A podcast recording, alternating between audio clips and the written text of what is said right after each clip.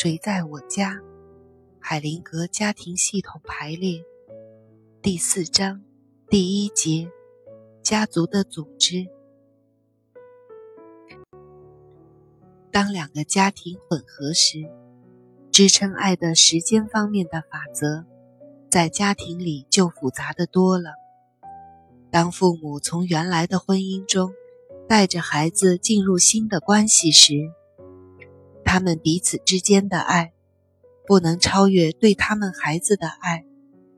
在这样的家庭中，要取得圆满的爱，常常要让他们和自己孩子之间早期的连结，优先于彼此之间新生的爱。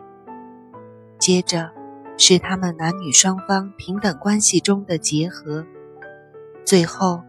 是他们共有的孩子的连接，但是你们不要把这当成死板的教条。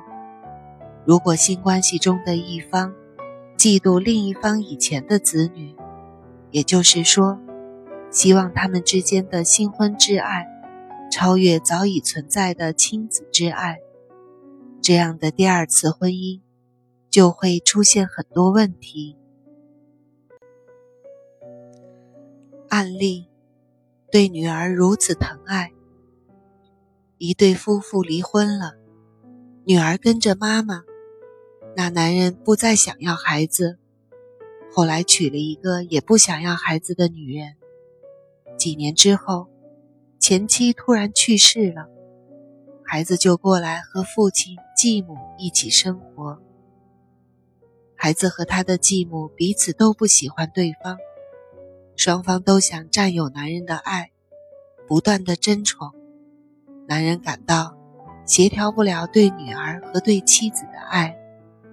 有一天，夫妇俩吵着要离婚之后，这个女人拜访了一个朋友，这个朋友让她明白了这种状况里的系统牵连。那天晚上，她对丈夫说。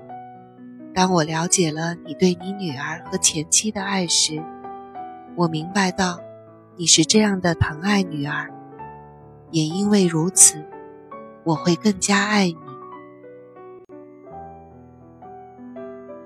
一个带着小孩的女人谈到她的第二次恋爱的时候说：“一个男人如果不尊重我对孩子的爱，我是不会爱他的。”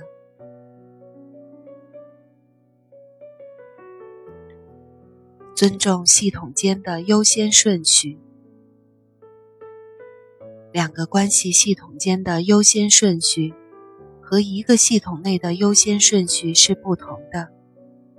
新的系统优先于旧的系统。例如，当一对夫妇组成一个家庭时，新的家庭系统要比他们的原生家庭优先。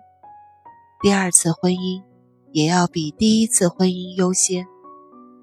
从经验上出发，当家庭不遵守系统间的优先顺序时，往往会困难重重。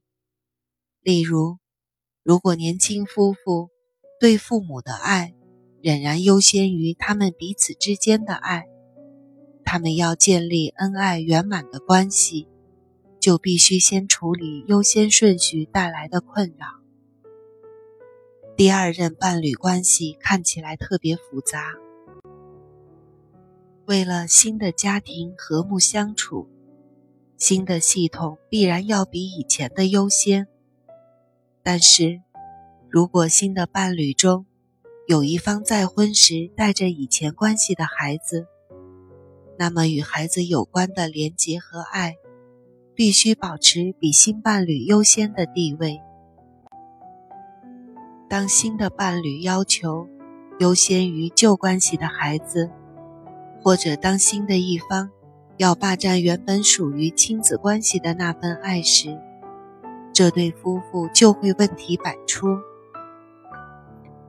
当一个人在一段婚姻期间和另外一个人有了小孩时，那段婚姻就已经结束了。那就是说。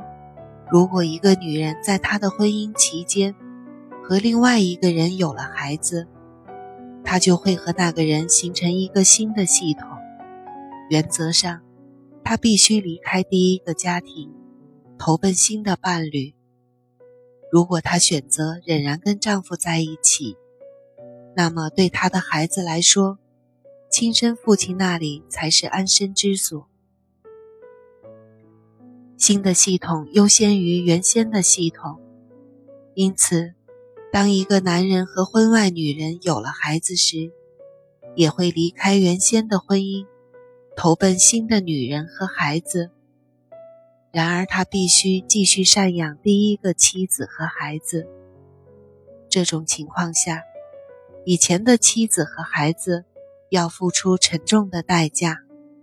但是，经验显示出，总的来说，其他的选择造成的伤痛会更大。